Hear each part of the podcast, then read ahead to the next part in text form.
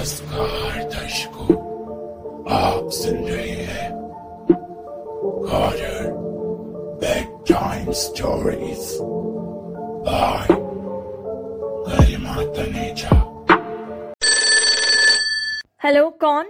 Episode three, अधूरा प्रेम। धीमे धीमे कुर्सी को हिलाती हुई, अपने पुराने गीतों को सुनते हुए वो बस आंखें बंद कर बैठी हुई थी। तभी अचानक से एक आवाज सुनाई। गाना बंद कर भागते हुए वो बाहर की ओर आई। किचन की ओर देखा, फिर पास वाले कमरे की ओर, धीमे से उसे खोल कर देखने लगी, पर वहां कोई नहीं दिखा। दरवाजा बंद किया और वापस आकर वहीं उस कुर्सी पर बैठकर अपना गाना सुने। कुर्सी पर झूलते झूलते कब उसे नींद आई, उसे भी मालूम ना पड़ा। थोड़ी देर बाद अचानक से डोरबेल बजी। डोरबेल बार बार बजने पर उसकी आंखें खुली और उठकर देखने के लिए चली गई। कौन आया है पता नहीं। दरवाजा खोला तो सामने एक लड़की खड़ी। नमस्ते। नमस्ते। कौन? जी, मुझे ये चिट्ठी पकड़ाने को बोला था। आपका नाम सुधी है ना? हाँ, सुधी है। ये आपके लिए भेजी है विनायक जी ने। विनायक ने? जी। कहाँ है वो? वो मेरा फोन क्यों नहीं उठा रहे? मुझे कुछ नहीं पता इस बारे में। आप ही चिट्ठी पढ़ लीजिए, बस उन्होंने चिट्ठी देने को कहा था। चलिए, मैं चलती हूँ, थोड़ा काम है मुझे। Bye bye. अरे, फोन नहीं उठा रहा और चिट्ठी भेज दी। आने में क्या मौत आती थी उसे। यहीं तो घर खड़ा है मेरा। नहीं क्या चाहता है विनायक मुझसे। दरवाजे को बंद करते हुए अंदर सोफे पर आकर बैठी और चिट्ठी खोल कर पढ़ने लगी। डियर सुधी, माफ कर दो, इस बार फिर नहीं मिल पाऊंगा। क्या करूं, बहुत सारा काम है। तुमसे मिलना तो चाहता हूं, लेकिन समय नहीं बांध पा रहा हूं। मैं एक बार सब सेट कर लेना चाहता हूं, फिर हमेशा के लिए तुम्हारे पास आ जाऊंगा। तुम थोड़ा सा वेट कर लो प्लीज। अपना ख्याल रखो और टाइम से खाती पीती रहना। तुम्हें जल्द ही मिलूंगा। तुम्हारा विनायक। कैसे चिट्ठी लिखकर बता देता है। हद होती है। इस बार भी चिट्ठी लिख दी। अच्छी बात है, ना तो मेरा फोन उठाओ और ना ही खुद यहाँ पे आओ और चिट्ठी लिखकर कह दो कि मैं तुमसे फिर आकर मिलूंगा। चौथी बार हो गया है जब तुम ये चिट्ठी लिख रहे हो विनायक। दिमाग खराब हो गया है तुम्हारा। क्या समझ में नहीं आता है तुम्हें? कितनी चिंता है मुझे तुम्हारी। पागल हूं एकदम मैं, पागल, जो तुम जैसे इंसान को चाह बैठे। पता है, पता है कि तुम कभी मुझे, अपनी पत्नी को छोड़कर नहीं आओगे, नहीं अपना आओगे मुझे। लेकिन फिर भी फिर भी तुम्हें चाहती हूँ मैं। पता है क्यों? क्योंकि तुमसे प्यार करती हूँ विनायक। समझ में नहीं आता तुम्हें। सुधी बहुत ज्यादा गुस्से में आ चुकी थी। उसकी उस तस्वीर की ओर देखते हुए वो बौखला गई थी। तभी अचानक से उस चिट्ठी को साइड में फेंका और अपना बैग उठाकर उसमें कुछ पैसे डालने लगी। आज तो ना मैं तुम्हारे घर जाकर आऊंगी। देखती हो कितना जरूरी काम है जो मुझसे यहां तक मिलने भी नहीं आ सकते। चिट्ठियां पहुंचा रहे हो ना, आज तुम्हारे घर जाकर ही बात करती हूँ। निकल रही हूँ मैं, पहुंचती हूँ ना तुम्हें बताती हूँ।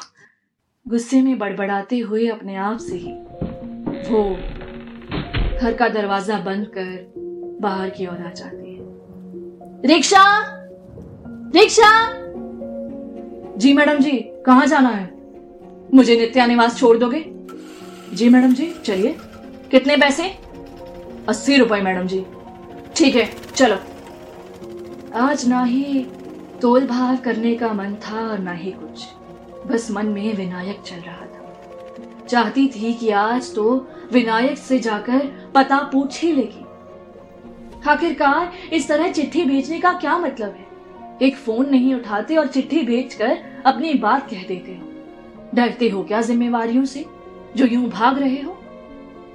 तुमने सोचा होगा कि तुम तो पीछा छुड़वा लोगे, वैसे भी पहले से शादीशुदा हो ही, क्या जरूरत है तुम्हें दूसरी बीवी की? इसीलिए तो अब मुझसे पलड़ा छुड़ाना चाहते हो, पर आज तो मैं तुमसे बात करके ही रहूंगी। यही मन में सोचे सोचे सुधी उसके घर तक पहुंच गई। जैसे ही उसके घर पहुंची तो देखा बड़ा सा घर था, आसपास एक छोटा सा गार्डन और एक कुर्सी पड़ी हुई थी। बैल बजाते हुए थोड़े से हाथ कांपे, पता नहीं क्या होगा आज। जितने गुस्से में निकली हूं कहीं उससे खतरनाक कुछ ना कर दूं। कांपते हुए हाथों से उसने बैल बजाई, धीमे से दरवाजा खोला।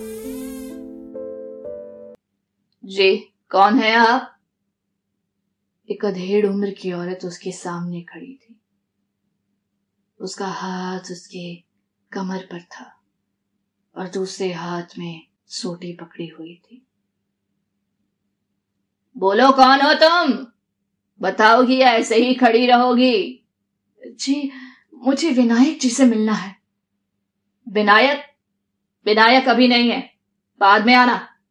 जी लेकिन इससे पहले वो कुछ कह पाती उसके मुंह पर दरवाजा बंद हो चुका था। उसे ये देखकर अच्छा ना लगा लगा कि ये समय सही नहीं है। वो चुपचाप वापस लौट आई, वापस घर आई, दरवाजा बंद किया, कुर्सी पर जाकर बैठ गई और एक लंबी सांस।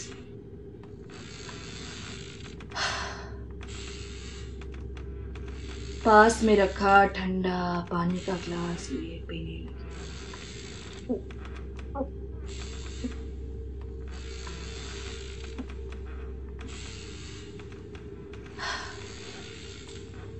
ग्लास को साइड पे रखा और फिर से म्यूजिक चला दिया। उस गाने को सुनते सुनते कब आँख लगी पता ना चला। शाम के सात बजे दूध वाला आया, दूध डलवाया, दूध गर्म किया, उसके बाद फिर से आकर कुर्सी पर लेटा। नौ बजे कमरे की लाइट बंद किए, बस ऊंची आवाज में गाने सुनते हुए वो कुर्सी पर ही झूलते हुए सो गई। इस अकेलेपन और तन्हाई के बीच अब ये गाने ही उसका सहारा थे जो उसे महसूस करवाते थे कि आसपास कोई है। ये गाना विनायक को बहुत अच्छा लगता था। दोनों के प्यार की शुरुआत इसी गाने के साथ हुई और अब लगता था कि यही गाना विनायक की याद को मिटा सकता। तभी अचानक से दरवाजा कोई जोर से नॉक करने लगा, पर सुधी इतनी गहरी नींद में थी कि दरवाजा खटखटाने की आवाज उस तक पहुंची ही नहीं। फिर अचानक से धीमे से किसी ने दरवाजा खोला और अंदर आया और दरवाजा लगा दिया। सुधी उस सुध-बुध ही नहीं, वह आराम से गाने सुन रही थी। गानों की आवाज इतनी ऊंची थी कि दरवाजे की आवाज उस तक पहुंच ही ना सकी। फिर तभी जब टीवी ऑन हुआ उसके शोर को सुनकर अचानक से वो उठी। धुंधली धुंधली उन आंखों धीरे धीरे सब दिखने लगा। कोई सामने बैठा सोफे पर दिखाई दिया। गाना बंद किया और झट से बाहर देखने के लिए आई कि आखिर है कौन। तभी देखा तो विनायक। विनायक तुम आ गए, मुझे पता था तुम आ जाओगे। माफ करना, मैं तो तुम्हारे घर ही पहुंच गई थी। मुझे लगा कि तुम मुझसे मिलना नहीं चाहते हो। चिट्ठी क्यों लिखी थी फिर मुझे कि नहीं मिल पाओगे? अच्छा, मुझे आकर सरप्राइज देना चाहते थे, है ना? पता है कितना याद कर रही थी तुम्हें, तुम कुछ बोलते क्यों नहीं हो? टीवी में ज्यादा मगन हो।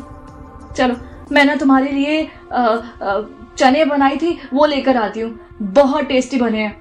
माफ करना, मुझे लगा था तुम आओगे नहीं तो दो कोली पहले ही खा ली मैंने तो, पर अब तुम आ गए हो तो बचे हुए तुम्हारे लिए हैं। जल्दी से लेकर आती हूँ गर्म करके। हाँ यही है ना, कहीं जाना मत। हाँ अभी आई मैं। वो चने गर्म करके अंदर से बाहर की ओर आती है। ये लो चने। सोफे पर उसके पास जाकर ही बैठ गई। तुम तो मुझे सुन रहे हो? चने लेकर आई हूं तुम्हारे लिए, बंद करो ये टीवी। रिमोट उठाया और टीवी बंद कर दिया। मेरे पास आए हो तो मुझसे बात करो ना, ये कहां टीवी देख रहे हो? लो चने मैं खिला दूं अपने हाथ से। मुझे कुछ नहीं खाना। क्यों, क्या हो गया? मुझे बस सोना है। सोना है? लो मेरी गोद में सर रख के सो जाओ। हम्म ठीक है। उसने चने को टेबल पर रखा और अपनी गोद में उसका सर रखकर सहलाने लगी। धीरे धीरे वो सो चुका था। सुधी बस उसे देखे जा रही थी और वो भी वही सोफे पर सो गई। अगली सुबह जब उठी तो देखा विनायक वहां नहीं था, शायद चला गया। अब रोज रात ऐसे ही विनायक घर के अंदर आता और आकर उसकी गोद में सो जाता। ना कुछ खाता ना कुछ पीता, बस शांति के साथ उसकी गोद में सो जाता। वो रोज उसके लिए उसका मनपसंद खाना बनाकर रखती, पर रोज उसे ना पाकर फिर खुद थोड़ा सा खा लेती और रात को जब वो आता तो फिर से उसे खिलाने की कोशिश करती, और जब वो नहीं खाता तो उसे साइड पर रखकर उसे गोद में सहारा देकर सुला देती। एक दिन अचानक सुबह के तकरीबन आठ बजे घर की घंटी बजी। दरवाजा खोलो, दरवाजा खोलो, कौन है अंदर? एक लड़की बाहर खड़ी हुई थी। जब दरवाजा नहीं खुला तो वो चाबी के साथ दरवाजे को खोलने लगी और फिर अंदर आई तो देखा। हे तुम कौन हो? आ, आ, क्या हो गया? तुम कौन हो? मैं कब से दरवाजा खटखटा रही हूं, कौन हो तुम? वो वो वो मैं मैं मैं मैं, मैं विनायक हूं। विनायक? तुम यहां कैसे? मैं सुधी से मिलने आया था। सुधी से मिलने? तुम्हें मालूम नहीं है क्या? क्या क्या नहीं मालूम? क्या नहीं मालूम मतलब? पहले तो तुम अंदर कैसे आए? हाँ दरवाजा तो बंद था। मैंने चाबी से खोला, चाबी थी मेरे पास दूसरी। और तुम कैसे आई अंदर? दरवाजा तो बंद था। मेरे पास भी दूसरी चाबी है। दूसरी चाबी मतलब ओरिजिनल वाली चाबी है मेरे पास। ओरिजिनल वाली चाबी? लेकिन तुम्हारे पास चाबी क्या कर रही है? चाबी तो सुधी के पास होनी चाहिए। सुधी होगी तो उसके पास चाबी रहेगी ना, सुधी है ही नहीं तो उसके पास चाबी क्या करेगी? हाँ अब आए हो तुम, जाकर याद आ गई तुम्हें सुधी की? याद आ गई मतलब? ये सुधी कहाँ है? सुधी, सुधी! विनायक उठकर सुधी को अलग अलग कमरों में ढूंढने लगा। तभी अचानक से उस लड़की ने कहा, पागल हो गए हो क्या? मरे हुए इंसान को कोई ऐसे ढूंढता है? मरे हुए इंसान को कोई ऐसे ढूंढता है? ये सुनकर एक मिनट के लिए वो चौंक गया। मरा हुआ इंसान? किसकी बात कर रही हो तुम? कौन मरा है? सुधी मर चुकी है। क्या बकवास कर रही हो तुम? सुधी कैसे मर सकती है? वो तो मुझे मुझे अपनी गोद में सर रख के सुलवा रही थी, वो कैसे मर सकती है? पागल हो गए हो क्या? उससे मरे हुए हफ्ता हो चुका है। पागल पागल हो तुम, कुछ भी बोलते हो। दो मुझे ये चाबी। मैं क्यों दूं तुम्हें चाबी? तुम झूठ बोल रही हो ना। सुधी ऐसे कैसे मर सकती है? सुधी सुधी को इतने दिनों से मैं उसके साथ सो रहा हूं, ऐसा कैसे हो सकता है? उसका दिमाग काम करना बंद कर गया था। मतलब हफ्ते से जिसके साथ वो था वो सुबह, ऐसा कैसे हो सकता है? क्या हुआ? उस दिन गई थी वो तुम्हारे घर, बहुत परेशान होकर लौटी, बेचारी तुम्हें उड़ीकती रही, तुम आए ही नहीं, तुम्हारी उड़ीक में ही उसने दम तोड़ दिया। कुछ शाम बहुत उदास थी, वो बोल रही थी कि मैं चली जाऊंगी उसकी जिंदगी से दूर, लेकिन एक अलग सी मुस्कान थी उसके चेहरे पर, जैसे पता नहीं क्या सुकून मिला हो उसे। और वो तुम्हारे घर से आई थी तो एक चिट्ठी लिखी मुझे और बोली कि ये चिट्ठी तुम्हें पकड़ा दूं। मैंने बोला था खुद पकड़ा देना, तो बोल रही थी कि शायद ना पकड़ा पाऊं, और मुझे नहीं पता था कि उसके शायद ना पकड़ाने का मतलब अगले दिन उसकी मौत होगी। सच में पता होता ना तो मैं कभी सुधी को छोड़कर नहीं जाती, कसम से। सुधी तुम्हारी क्या लगती थी? सुधी मेरी बहुत अच्छी दोस्त है, लेकिन कभी कभार ही उससे मिल पाती हूँ। अभी सुधी का ये घर बिकवाना था, उसने बोला था कि इसे विनायक की याद में दान कर देना या फिर उसे ही दे देना। अब तुम तो आए नहीं थे, इसलिए मैं इस घर को साफ करवाने आई थी, सोचा था कि बेचकर इसे पैसे दान कर दूंगी, पर तुम आ गए हो तो ठीक है। ये चाबी तुम्हारी है और ये चिट्ठी पकड़ाई है उसने मुझे, रख लो। चिट्ठी? इस चिट्ठी में क्या लिखा है? मुझे नहीं मालूम, तुम्हारे लिए है, मैंने तो खोलकर भी नहीं देखी। तुम जानो और तुम्हारा काम जाने।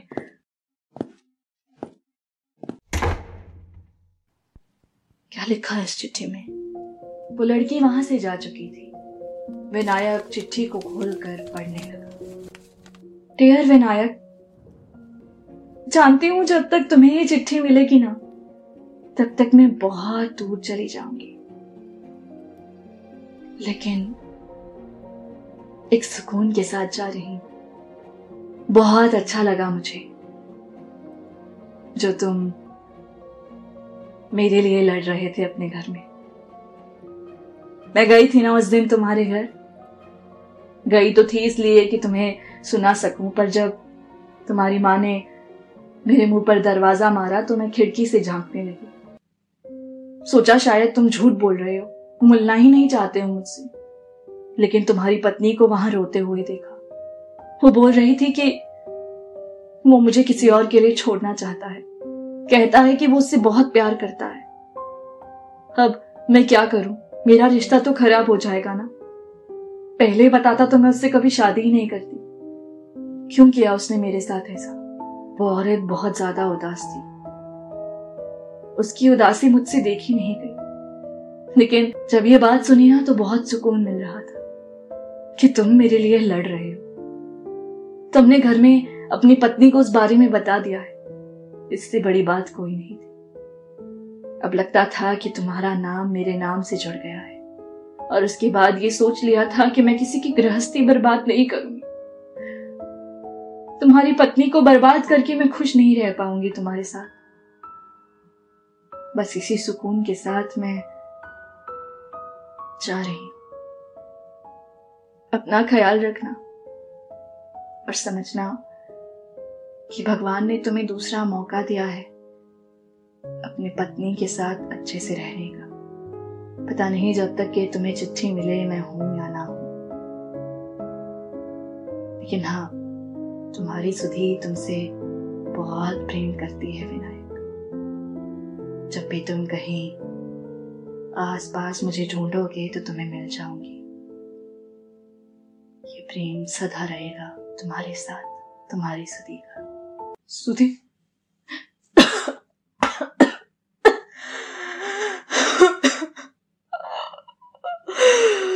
इसका मतलब उस रात जब मैं इसे मिला, ऐसा कैसे हो सकता है? वो चने वो चने तो उसने बनाए थे मेरे लिए उस दिन।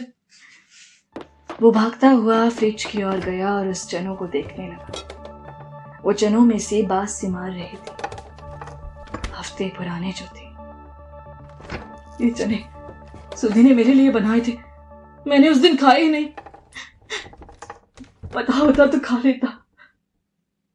क्यों गया मैं उसे छोड़कर, क्यों गया? वो पागलों की तरह उस चने को उठाकर चम्मच से खाने लगा। सारा कुछ खा जाऊंगा मैं, सुधी का बना हुआ ना कुछ भी नहीं छोड़ूंगा। सुधी के हाथों का स्वाद हर जगह। सुधी सुधी मेरे पास है, सुधी सुधी मुझसे दूर गई ही नहीं है, ऐसा नहीं हो सकता।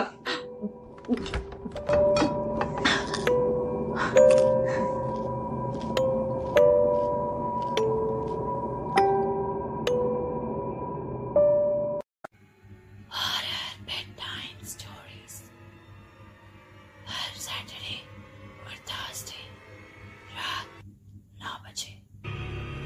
बाबा बाबा